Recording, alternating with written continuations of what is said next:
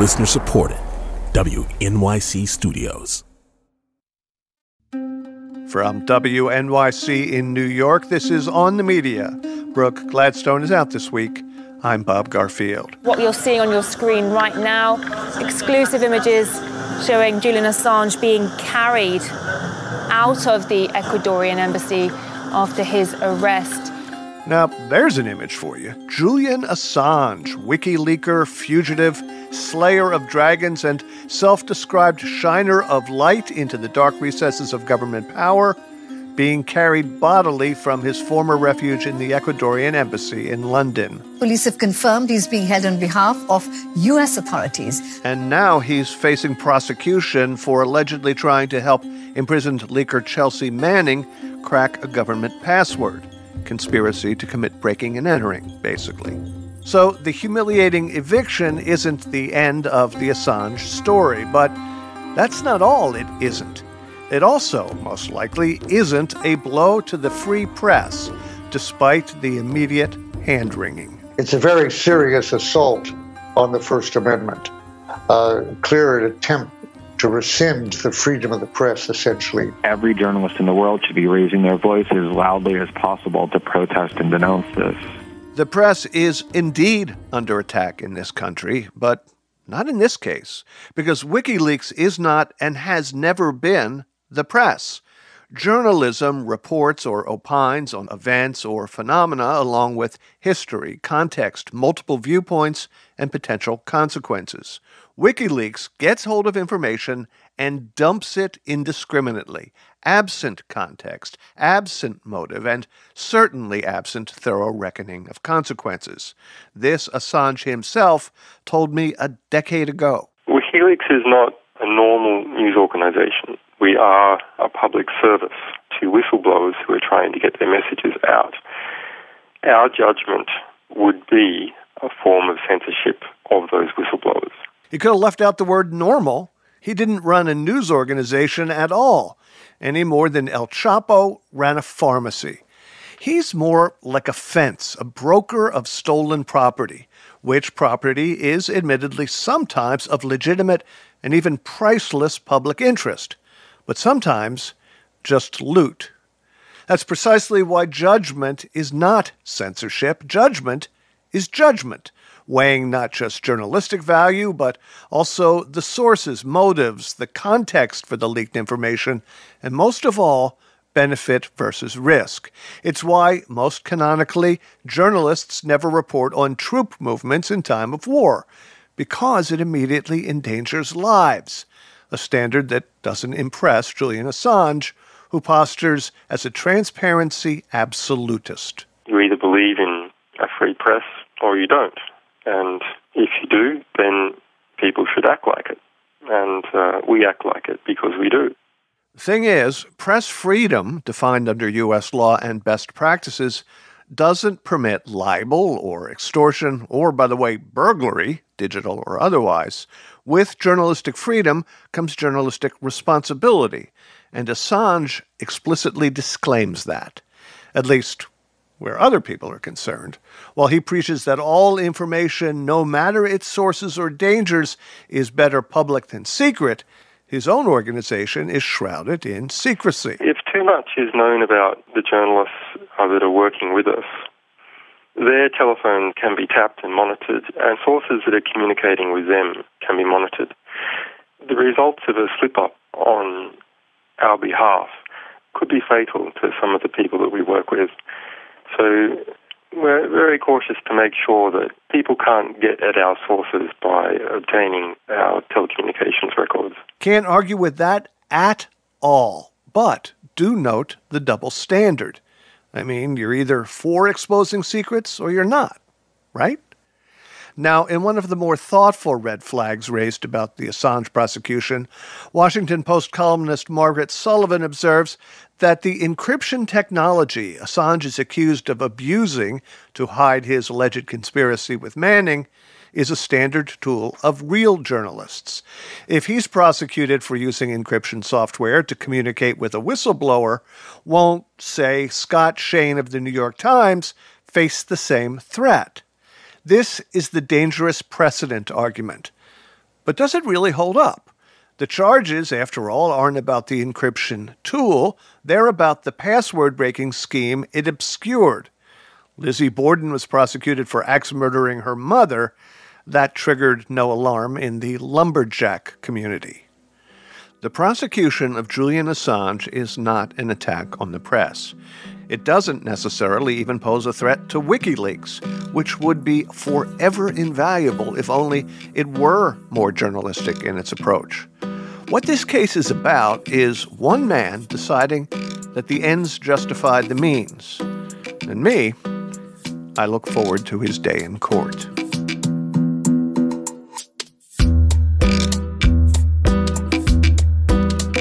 Coming up, it's light bending, it's mind bending, and it's a matter of extreme gravity. A black hole in living color. This is on the media.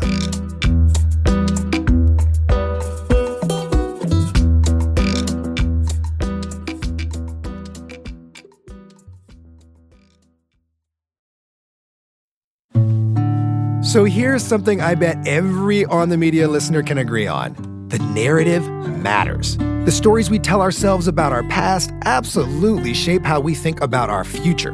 And that's the focus of our new season of The United States of Anxiety, a podcast from WNYC Studios. I'm Kai Wright. Join me as I investigate the unfinished business of American history and learn how it shapes everything about the 2020 election. Get the United States of Anxiety on Apple Podcasts.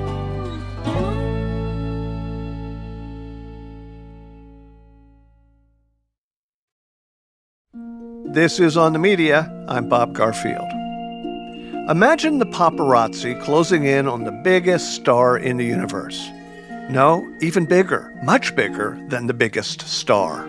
In April of 2017, all the dishes in the Event Horizon Telescope swiveled, turned, and stared at a galaxy 55 million light years away. That was Harvard astrophysicist Sheperd Doeleman at a press conference Wednesday for the National Science Foundation, preparing the audience for the money shot.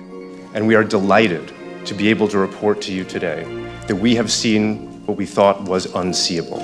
We have seen and taken a picture of a black hole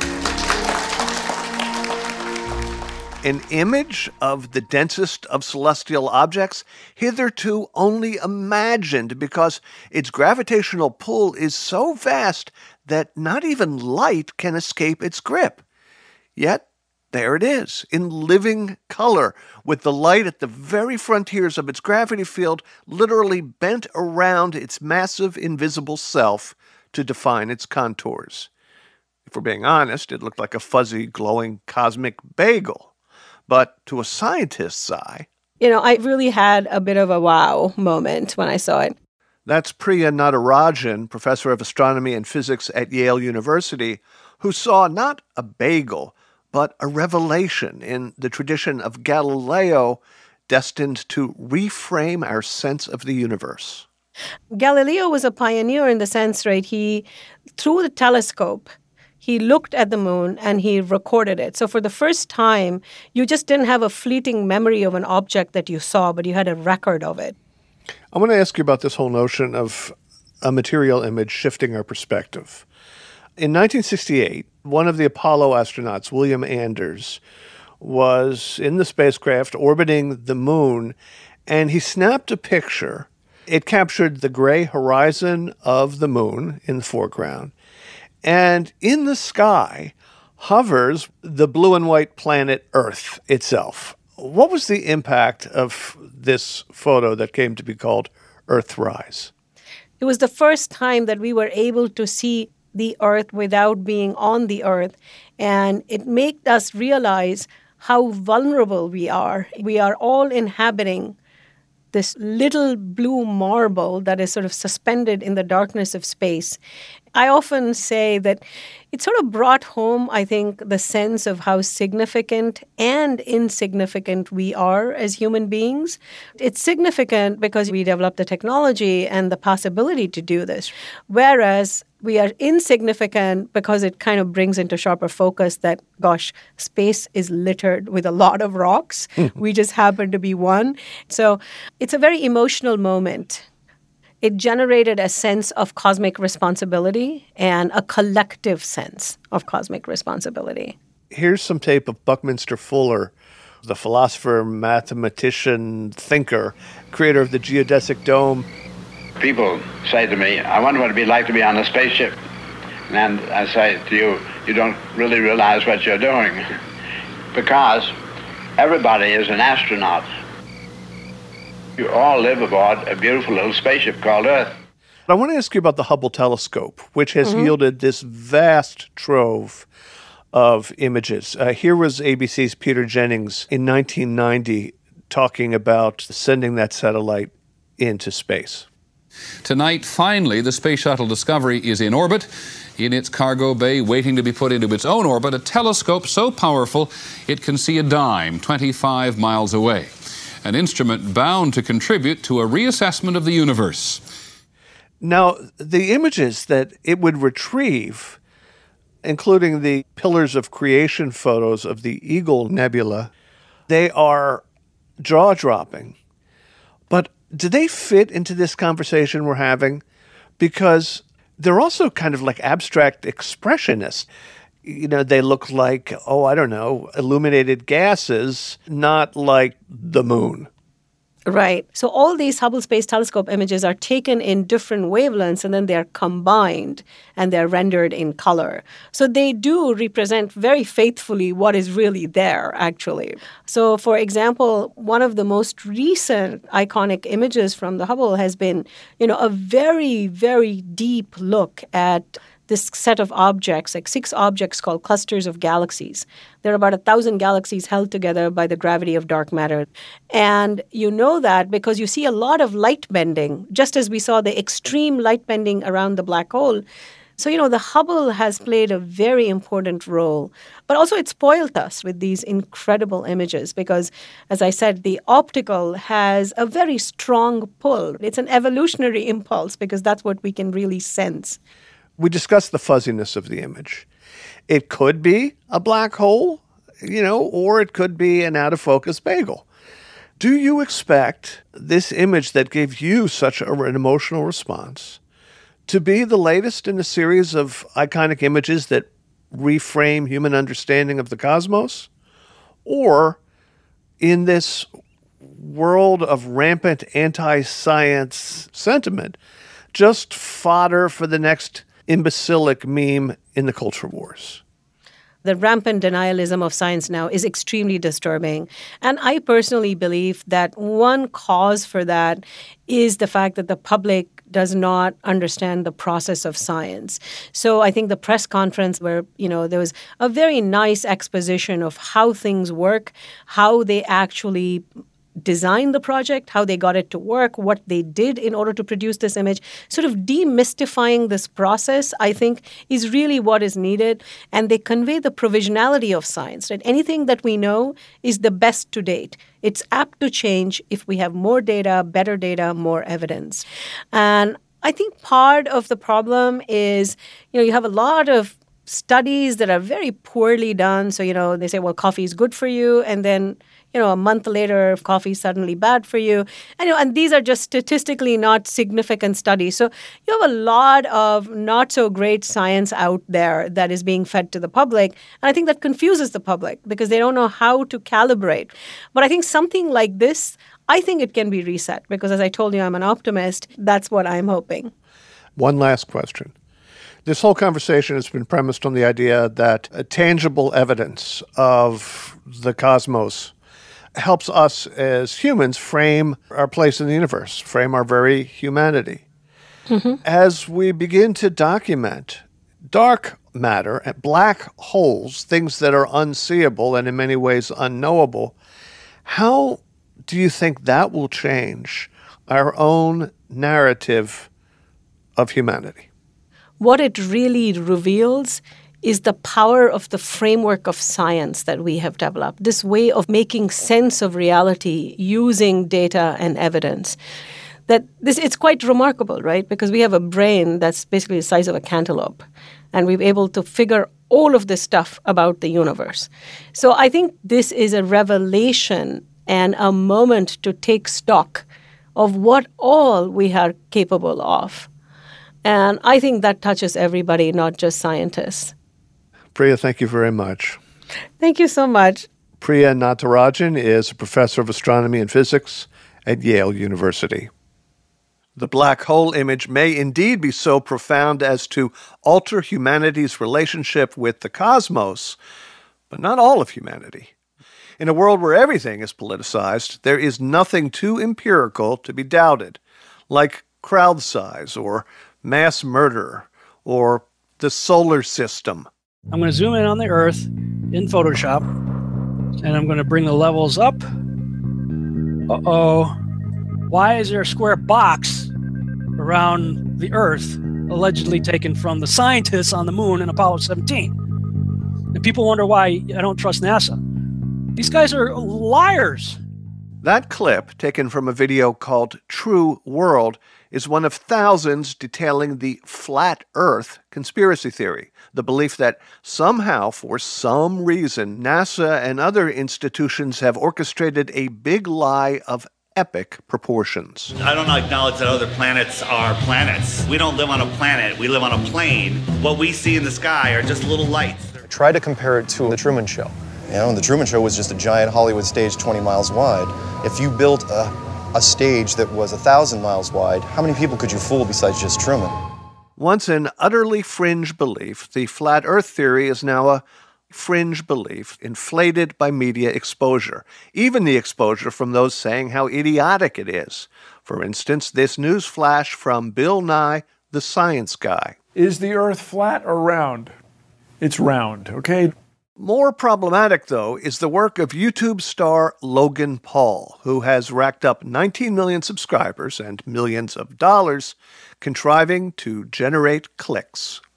Now he's taking on the Flat Earthers in a mockumentary called Flat Earth to the Edge and Back, for which he pretended to be one of them in order, he says, to satirize their beliefs. I'm not ashamed to say my name is Logan Paul, and I, I think I'm coming out of the Flat Earth closet. It's not only a journey into the obvious, it turns out to be pumping oxygen into the very conspiracy filter bubbles he purports to want to burst, which maybe was the plan all along. Madison Malone Kircher has reported on Paul's tumultuous career for New York Magazine, and she joins us now. Madison, welcome to the show. Thank you. So tell me the story of this satirical documentary. Sure. So it was shot a year ago at a, at a major flat earth convention in Denver. Logan Paul signs up to attend. The man running the convention notices Logan's name on the list. When I looked at the name, I said, wait a minute, I think I recognize this name. And it seemed like someone was on a journey. He had been looking into this, he was open minded, he was willing to put his name out there and say, hey, man, I want to come, I want to learn. And coordinates with Logan and gets him to give a keynote speech, which is sort of the center of this documentary.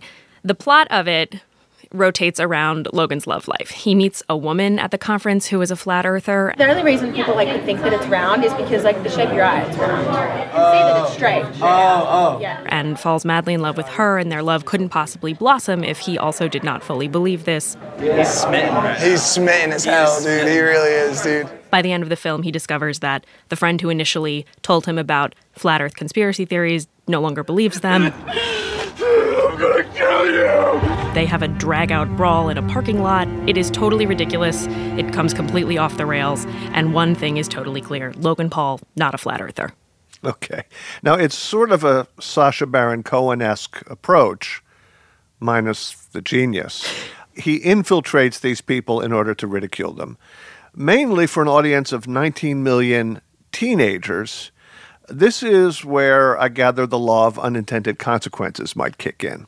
We got this documentary that normalizes this flat earth hoax to a very broad audience. You know, those 18, 19 million subscribers of his that are teenagers. Those are just the people who want to be updated every time that Paul posts a video. That doesn't account for the millions of other people out there who will now stumble across this mockumentary through YouTube's algorithm. Is Paul trading here on the very lunacy he purports to debunk? I mean, was that his business plan? Absolutely. Logan Paul does nothing with unintended consequences. His most infamous act to date was vlogging an apparent suicide victim he found hanging in a forest in Japan. Social media star Logan Paul apologized this week for posting a video to YouTube showing the body of an apparent suicide victim. And he made it sound as though that was was something he felt he just had to do because he stumbled across this video and he didn't think better of it that's, you know, to my mind, absolutely untrue. He knew what he was doing, he knew what that headline would mean for his clicks, and he did it anyway. And that's exactly what we're seeing again with this Flat Earth documentary. If I weren't already skeptical about his motives, here he comes this week on his podcast. It's gonna be good. I like it. Very good vibe here. Alex Jones. Alex Jones. Very nice. What's Is that the, what you expected? I don't know what to expect. Uh, I mean, I just know that you guys are super popular. Been hearing about you for years, and I've seen how he's got Alex Jones for two hours. Did Paul call him a liar? Did he call him a menace? Did he hold his feet to the fire? Was there anything about this that shed light on Alex Jones, Alex Jonesness? It's interesting because the first 15 minutes of this two hour video with Logan Paul and his two co hosts and Alex Jones, it really does seem like they're going to put in a good faith effort to to hold Alex Jones accountable, to ask him tough questions, to try and have a logical conversation with him. And because we've been lied to about WMDs, we've been lied to about so many things, people just get to where they have to question everything. I agree, question everything, but at what point are you questioning everything and not accepting fact? You've uh, alluded to it in the past, especially with the Sandy Hook thing. Oh, there's no is, doubt. Absolutely. Alex Jones says something about how the majority of people online were spewing the same sorts of hoaxes about the Sandy Hook shooting that he was. And, and Logan Paul says something to the effect of, you know, I'm online just like you are. I don't think it was the majority of people, Alex. I think it was just the loudest people. And in that moment, it seems like, okay, these, these guys did their homework. They, they knew what they were getting into. But it it quickly devolves. The chemtrails, the human animal hybrids they admit are going on, uh, the fact that cancer rates are up 3,000 plus percent, the fact that autism is up 30 plus thousand percent, the fact that all this real crap's going on, man. Once they get onto the Sandy Hook topic, Logan Paul basically says, you know, Alex, I just want you to know for the for the rest of this this piece going forward, I, I forgive you and I believe you deserve a second chance to speak your mind. And this is a man who has had chance after chance after chance, platform after platform, one by one removing him, and still continued to peddle lies about dead first graders.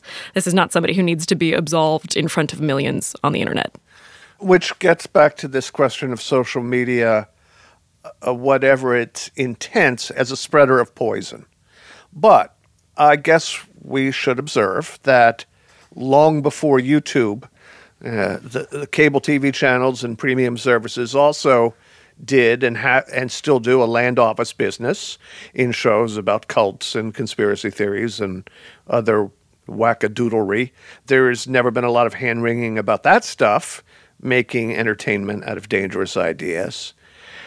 In focusing on the likes of Logan Paul and YouTube, am I guilty of the you kids get off of my lawn thinking and you know just because it's a newfangled medium you are and you aren't, right? When you think about, you know, a Nightline special about a cult you might have watched sort of voraciously a decade ago, and I still might watch voraciously now, frankly.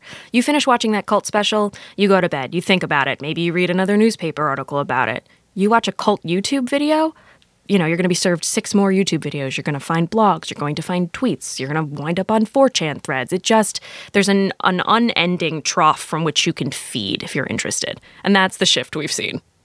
Now, YouTube claims it's beginning to address this problem to demote conspiracy content in its recommendation algorithm. C- can you see this actually happening? Yes and no. So today I was really interested when I woke up. Logan Paul dropped this video last night, and this morning I woke up and I immediately checked the YouTube trending page. And I was surprised not to see it there, given that we had two very contentious, big social media players teaming up for this podcast. Um, and obviously, I, I can't speak to that on the record, but to my mind, that's an indication that YouTube is has decided we will not be promoting this. You know, Logan Paul's viral videos, they usually wind up on the trending page. But more broadly, it's rolling out slowly and it's not completely effective yet. A, a, recent BuzzFeed study found that if you watch a nonpartisan political video, it takes maybe a half a dozen clicks before you are headed off into complete extremist land based solely on what YouTube recommends you watch. Is this a problem that can be solved?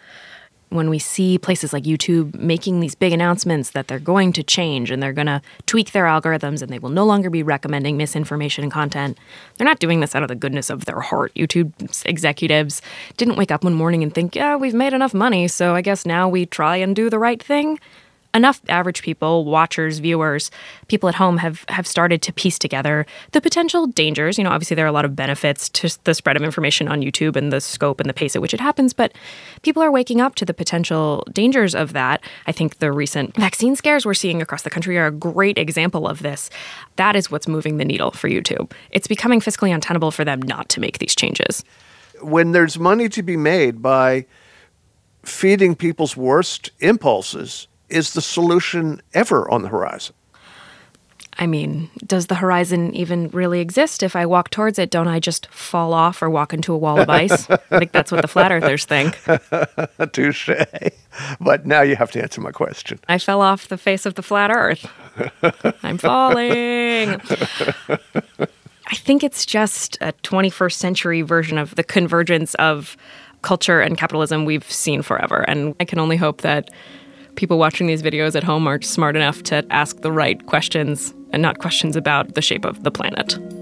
Madison, thank you very much. Thank you. Madison Malone Kircher is a reporter with New York Magazine. Now, when it comes to nourishing paranoid beliefs through pop culture, one of the most iconic works would have to be the 1999 sci fi political parable, The Matrix. Help! Dodge this. The Matrix is not a complicated story. A computer hacker, Neo, played by the ever effervescent Keanu Reeves, journeys into a reality he didn't know existed and must battle the system of machines controlling all of humanity.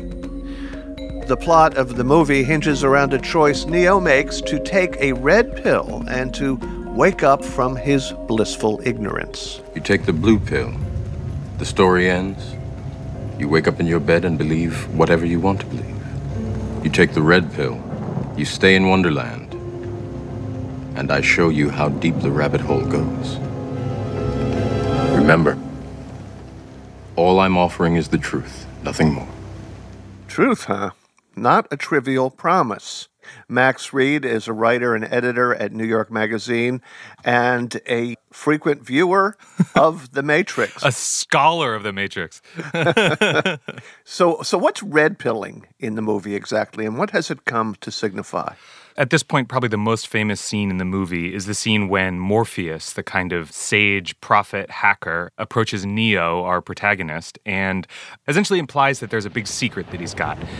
The Matrix is everywhere. It is all around us. Even now, in this very room. You can see it when you look out your window or when you turn on your television. You can feel it when you go to work, when you go to church, when you pay your taxes. It is the world that has been pulled over your eyes to blind you from the truth. Now, if you ask me, it's just a movie version of the Illuminati, black helicopters, the deep state, and other silly reductive notions of sheeple in the thrall of unseeable malign forces. I mean, I would go even further back than black helicopters and Illuminati, all the way to the second to third centuries AD. I mean, what this is essentially is Gnosticism, which is a religious movement that arose uh, originally a couple hundred years after the birth of Christ that offers almost exactly the same proposal that the Matrix does, just they didn't have gel caps then, so there weren't pills. But the idea is that there is this truth that's hidden from the, as you say, the sheeple. You have the look of a man who accepts what he sees because he is expecting to wake up. Ironically, this is not far from the truth. You know, if you are adequately intelligent, if you are a truth seeker, if you are one of the chosen people, you can see that truth and you can seize it. And the internet has really seized on this as a particular kind of uh, way of thinking about and looking at the world. In particular, YouTube has this real affection for red pilling as a concept and as a paradigm. The question is, what does it mean to be red pilled in today's society? Well, quite simply, it means that you no longer believe the mainstream narrative insofar as events are concerned, and instead look for yourself for an actual explanation as to what's going on. You know, if if you watch the news this week, you might have seen the congressional hearings about white nationalism on social media, and a woman named Candace Owens was speaking. They blame Facebook, they blame Google, they blame Twitter. Really, they blame the birth of social media, which has disrupted their monopoly on minds. They called this hearing because they believe that if it wasn't for social media, Voices like mine would never exist. She spent a lot of time making YouTube videos. I believe the title of her channel was Red Pill Black. I want to be very clear on the takeaway here. The left thinks black people are stupid. And her idea was that black Americans are being blue pilled into following Democrats and they need to be red pilled to awaken to the truth that Democrats are bad for African Americans and that Republicans would be much better. You know, by and large, red pilling ha- has a sort of conservative or right wing tinge online. Uh, maybe the most famous instance is there's a forum on Reddit called just the red pill. In this case, red pilling is discovering that feminism is a lie that's allowing women to take advantage of, you know, a bunch of poor 14 year old boys who are being lulled into complacency. But it doesn't necessarily have to be right wing. You know, when I wrote a column about this, I looked into it and I found veganism was a red pill to a blue pill of some other diet. Anytime you feel like you are the sort of rebel speaking truth to power, and especially speaking truth to a power that is hidden that people can't see or understand, you might think of yourself as a kind of red pill warrior. I don't want to elide too quickly over that subreddit, uh, the red pill, because uh, it's pretty vile. This is one of the foundational elements of the alt right, the anti feminist, misogynist, supposed men's right cohort. And for them, red pilling can get positively violent, no? Yeah, absolutely. One thing to think about is if you take the logic of red pilling to its absolute conclusion, you know, as the Matrix itself kind of demonstrates, you become justified uh, to take whatever action is necessary to wake people up from their sort of status as sheeple. The Matrix is a computer generated dream world built to keep us under control so, you know, it becomes a place where other people are dehumanized, where other people are understood to be slaves or zombies or not understanding. And I don't think that the Matrix itself makes people violent. I don't think that even thinking this way is a guarantor that people are going to act violently or negatively. But you can certainly see how, if you are disturbed yourself, if you're unhinged, if you are alienated and otherwise sort of at, on the fridges, that taking up a, a philosophy that tells you that you are the only person who gets it is going to lead you down some very dark paths. What is it about the online universe that uh, allows this kind of pseudo philosophy to flourish? The structure of YouTube is such that you sign on to watch influencers and vloggers and YouTubers talk to you about their days, their worlds, to react to the news. This very channel is called Coach Red Pill. Why do you think it is? It's because I am telling you things that I know that are radically different from what the mainstream is saying. And you develop what researchers call parasocial relationships with these people, where you have this kind of paradoxical, distant intimacy with them, where you know them really well, where they're uploading videos once or twice a day, two or three times a day. As many of you guys know, with my dog, Mr. Marbles, who is a Chihuahua, they feel like friends. They feel like people who are giving it to you straight, as compared to the sort of boring institutional newspapers or magazines that have this kind of mediated view on the world. But there's also, you know, reality because concentrated power in politics and on Wall Street aren't delusions. Uh, the Matrix came out in 1999. Pretty soon, because of actual events, it would be seen as especially prophetic. Yeah, if you think of yourself as a sophisticated consumer of the news, I'd never fall for this red pilling stuff. You have to remember that the media has failed over and over and over again over the last several decades. Representative government has failed. A lot of the institutions that we think of as representing us and representing the world to us have not done their jobs. So there is sort of an open marketplace for people who can speak directly in a way that makes sense, that is comforting. I think you don't just see this in YouTubers, I think you see this in the White House right now. Mm. What about Trump himself? Yeah, I mean, I think a huge part of the president's appeal to uh, people who vote for him is the sense that he is a knowable person because you don't ever feel like you are getting something different when he is speaking in the dark smoke filled rooms versus when he's out there on stage. I mean, I think that's the exact same appeal of YouTubers. You have people like Trump or like PewDiePie or like Jake or Logan Paul, the people whose relationship to their viewers, one way of putting it is that they derive their authority from charisma rather than from appeals to fact or empirical reporting. That it's really all about the kind of personal relationships that they build with people and those personal relationships make them seem trustworthy in ways that it's much harder for big institutions to maintain. So, you know how when you're watching pharma commercials, and this is going to cure or treat such and such disorder, and then come the disclaimers and say that if you take this, you're almost certainly going to start bleeding through the eyes, and your brain's going to melt, and you're going to have sexual dysfunction, and you're going to die. uh, what's the disclaimer for the red pill? Well, I mean, look, in the context of the Matrix itself, the disclaimer is the red pill is hard, that you don't want to know the truth because the truth is going to be difficult. You now know how bad things really are. You now are obligated to fight against, you know, the bad guys. I think in the context of the real world, if you red pill yourself, you know, you're going to get socially isolated. That's certainly one of the side effects because you're going to become almost insufferable to spend time with for most people. You are going to become obsessed with conspiracy theories and the ways in which the world has wronged you. You're going to spend spend way too much time online, almost certainly. And, you know, worst case scenario, you're going to end up friendless and alone. Friendless and alone. I think I'll. I think I'll just take the erectile dysfunction. I'll tell you the truth. Max, thank you very much. Thank you so much for having me. Max Read is a writer and editor at New York Magazine. Coming up, Prince of Darkness or maybe just Earl of Darkness. Steve Bannon, the movie. This is on the media.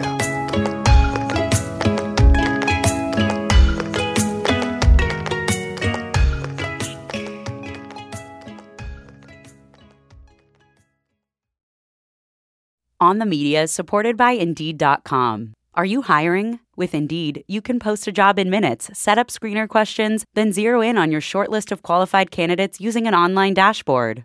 Get started today at Indeed.com slash on the media. That's Indeed.com slash on the media. This is On the Media. I'm Bob Garfield. The Matrix, of course, is science fiction purporting to reveal the dark forces that enslave us.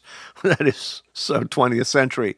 Now we have actual political kingmakers claiming the same thing. If Morpheus had floppy hair and wore three shirts, he would be Steve Bannon, the strategist and self styled political philosopher who has seen the Matrix in what he calls the administrative state. He was Donald Trump's Iago, his Rasputin. Send in Steve Bannon. His Grim Reaper, Death in a Mask. Hello, Donald. I have arrived. But a new documentary takes a peek at the man behind the mask. Titled The Brink, the movie follows Bannon through his various battles after getting the heave ho from the Trump White House. We join him at a low point as his candidate, Judge Roy Moore, is upset in the Alabama Senate special election. We see him grooming hard right congressional candidates for the midterms. We see him coalition building among right wing extremists in advance of the upcoming EU elections. Here he's holding forth for journalists, here dining with fascists, and, oh yes, again and again, charming audiences coast to coast. Oh my God. I'm so excited. Bill Bennett. Steve Bannon. Oh, I Steve. love him. Are you really excited? Oh my? God. Alison Klayman is the director and co producer of The Brink. Alison, welcome to OTM. Thank you so much. I want to ask you about the relationships that he's cultivated in the press. Uh, he notoriously was the key leaker of information to Michael Wolff for his tell all bestseller Fire and Fury. Through your movie, we see him engage with Bloomberg's Joshua Green, Annie Karni, who at the time worked for Politico. Did we get the trailer? Yeah. Can I see the new trailer? Because I gotta send this. Huh? Yeah, hold, I'm, I'm looking at it right now. Fine. Just see it and then let me see it, and I gotta get that to Maggie. Maggie Haberman, White House reporter for the New York Times. After the Tree of Life synagogue shooting in Pittsburgh, where so many worshipers died, we see him texting Ken Vogel of the Times. From your perspective, are these relationships transactional? You know, are they a series of seductions? Is it a question of just keeping your enemies close? What do you make of that? So I don't think he thinks that they're his enemy at all. I do think it feels very transactional, but I also think a lot of them do like him. He is like, Yeah, I love journalists. You know, they're working hard, they're trying to do their job, they have information, they have networks. It's a great way for me to find information too. And you can see blatantly he is planting or spinning stories the way he wants them to go out. And of course, the journalists, you know, take it in, and then if they're doing a good job, they're not just doing stenography. And others are tweeting every statement he's making, and you know, like it's almost like he's their beat. There is this one scene uh, fairly late in your film with Paul Lewis of The Guardian, in which Lewis savages Bannon to his face for dog whistling anti Semitic tropes. Let me just say what Errol Morris said. He said Steve Bannon will doubtlessly say, say that his remarks were not anti Semitic, but I would respectfully disagree. He knew what he was doing. He's suggesting that you're doing dog whistle anti Semitism here. And that, just- that's your modus operandi. I just disagree with um, with Earl on that. Is the term globalist uh, an anti Semitic? Absolutely not. Coded anti Semitic? No, I mean, there are people who would argue that it is. George Soros, I mean, that is widely accepted as an anti Semitic trope. The use, the suggestion that George Soros is somehow all, all controlling, that he's influencing Europe, everybody knows. I totally disagree with that. George Soros is the, sim- is the biggest. It's not something to disagree with because it is an anti-Semitic trope. Well, what? No, George. That's just because you state it doesn't mean it's The true. idea that George no, Soros no, George is Soros. controlling the world is this I didn't say control of the world. I said he's the he's the financier and back of the NGO. So you're unaware that many people will read that as being a nod and a wink toward anti-Semitism. Absolutely not. I don't see that at all. He was definitely like, I need to make sure I get it all in because, you know, Bannon's probably not going to want me back. But Paul filmed with him several times after that, actually, you know, much to his surprise. I think to me, that's such a good reminder of this two way street. And Bannon needs the press as well. You might be risking that he doesn't like you individually, personally. And look, Michael Wolff was still around after Fire and Fury came out, in which a lot of the consequences of his participation in that book, it seemed like they were pretty embarrassing for for Bannon. That's what precipitated the sloppy Steve comments from Trump, who otherwise was not going for the jugular with Bannon in public. So one could conclude that the guy is just so narcissistic, he wants attention no matter the cost to his dignity. But Bannon himself has another explanation. Here he is with his Confederate Raheem Kassam when they were at a, a sit down with a bunch of Eurofascists. They're obsessed by us at the moment. We've got to use that obsession. Right, the Atlantic writes a thousand word article today about like three meetings Steve took over the last few days, right? Trump taught me a great lesson. There's no bad media. The more the mainstream media gets obsessed with this, it's going to be your biggest. It's going to be your biggest ally. when Bannon's talking in that clip, the larger context of that is he's having a dinner with members of various far right parties from France, Sweden, Belgium, and they were actually asking him. What could we do to strengthen our position in the future? And one of the things they talk about is to be successful at the upcoming 2019 May EU parliamentary elections. And what about the media? You know, should we have Breitbart for Europe? Should we have some kind of right wing media organization that we start up? And he was saying that actually the right wing media, the model is becoming unsustainable. It's going to have to move entirely to a philanthropy model because the advertisers have been fleeing. It's through advertising still. Through advertising. All the right wing media, the, the top 10 companies, by the end of the year, except for Fox, will be donor based. You'll have to have a donor come in and write a check. And in large part, it has been because of citizen and consumer outcry, this movement that notifies advertisers that they're appearing on these sites, and then they get the companies to block their ads from getting placed on these specific sites. And it keeps happening more and more. But where you can get traction and you don't need to pay for it is the mainstream media. And when he's talking about that, I really do think he's talking about especially constantly dominating news cycles. And I think as they're talking about, you know, someone just write, writing an article about a few meetings Bannon held. Now, now, again, I think it's worth figuring out what's happening at these meetings, but is there enough context provided in the articles? And again, the danger of those far ranging interviews. Steve Bannon joins me now from Rome. Anderson Cooper last week. Mr. Bannon, it's a pleasure to have you on. Uh, I want to get to Obamacare a little bit later on, but let's, let's just start with what the Attorney General Barr for a half hour live from Rome, you know, being asked about his thoughts on the Mueller report and 2020. I, I was talking to a Spanish journalist, and I think I said honey badger, which, as you know, is one of my favorite phrases. I love Look, honey I think badger. the president's going to be honey very badger aggressive. don't care. yeah, exactly, exactly. You know, Bannon was live from Rome in that interview, and the first question wasn't, So tell me about what you're doing in Rome. like it was just, you know, okay, we have we have Bannon here, let's ask him things. And I just don't think he's a figure that should be treated that way. Now, I should say that your film ultimately is a most unflattering portrait of Steve Bannon uh, on many levels. It catches him pronouncing uh, cavalry as Calvary and zeitgeist as Zeitgeist, which I find delicious. It is. It's a global revolt. It's a zeitgeist. We're on the right side of history. It catches him losing his temper. It catches him using the same condescending and vaguely sexist dad joke over and over when posing with women at events. Come Over here, get in the middle. Oh, okay. Rose between two thorns. It catches Bannon breaking bread, as we discussed, with the worst of Europe's fascist firebrands. It catches him lying about the anti Semitic bedrock of his uh, supposed movement. And maybe most importantly, it shows his candidate, Roy Moore, getting defeated in Alabama's special senatorial election, followed by Bannon and his handpicked candidates getting their asses handed to them in the midterm elections, mm-hmm. which he described as a referendum on the Trump presidency. So, net, net, you know, not the greatest PR piece for him. On the other hand, in his calculus, attention is currency. He says so in your movie. We have to live off earned media, right? We don't have enough money. The, this revolution we're trying to lead, we're not going to. Ha- we're never going to be. We're not Soros, right? We're not going to have eighteen billion dollars to put in something. We're not the Kochs.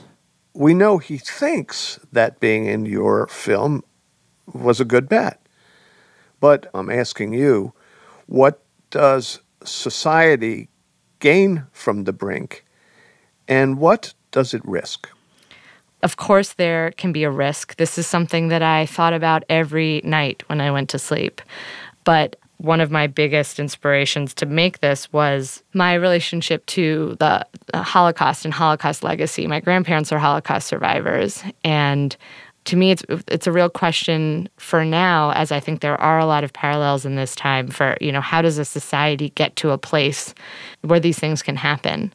The fact that you know people are writing about it and talking about it as you are, and raising questions that are bigger than him and experts, you know, the world's leading expert in, in populism, people like Cas Mudde, who all say, yes, this is a film that is exposing not just the tactics, the strategy, but what's going on right now, what's about to happen.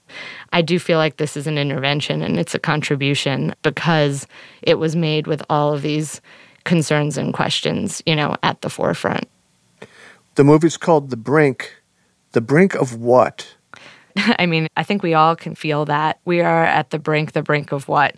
Going from Brexit to the election of Donald Trump to ongoing climate disaster, also the wealth gap and the way that the rich are getting richer and the poor are not advancing. All of this is a real recipe for evil forces to be able to succeed. You know, I didn't want to be anything that felt like it was referencing just him because I think the whole point of the film is a look behind the curtain at a whole system. And big part of this system is how he uses the media. It's the kinds of hateful messages and cruel policies that he's willing to put forward, but also that it's heavily funded.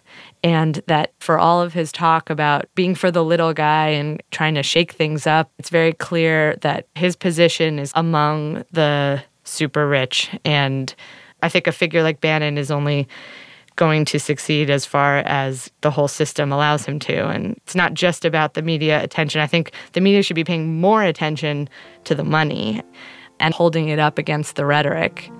Alison, thank you very much. Thank you. Alison Klayman is co producer and director of The Brink in theaters now.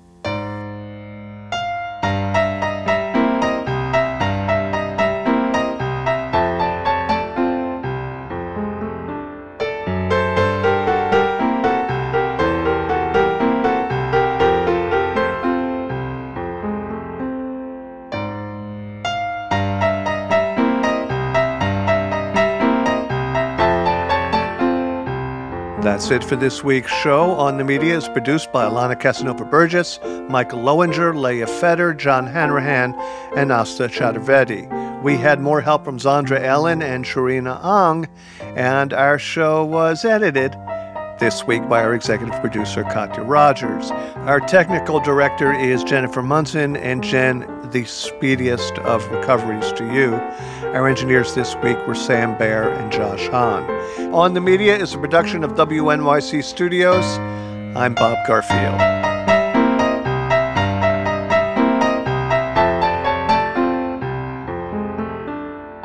On the Media is supported by the Ford Foundation, the John S. and James L. Knight Foundation, and the listeners of WNYC Radio.